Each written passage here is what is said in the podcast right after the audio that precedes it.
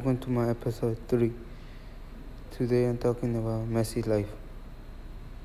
I'm going to talk about Leo Messi's life. When he was just 11 years old, the Argentina player was diagnosed with growth hormone deficiency GHD and Messi and Roccuzzo have three child Thiago born in November 2012, Mateo born in September 2015, and Ciro born in March 2018.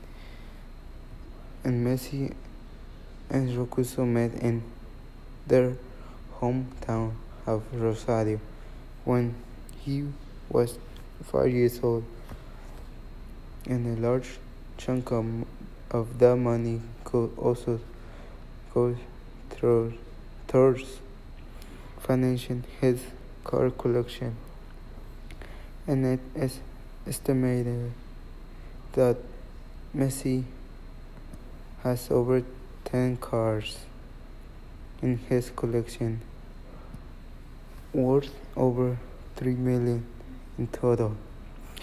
And El Messi go back home and then eat take a fiesta, drink something, then we go out and continue. We try to do things to make sure Thiago doesn't get born. Messi live for his family and about all for his son Thiago who is at the age where he can get born easily destructive ball. And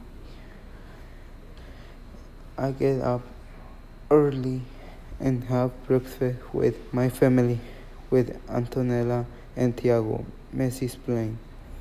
Then we go to the preschool and I go training Messi likes to play video games, listening to music, and Messi, the footballer, focuses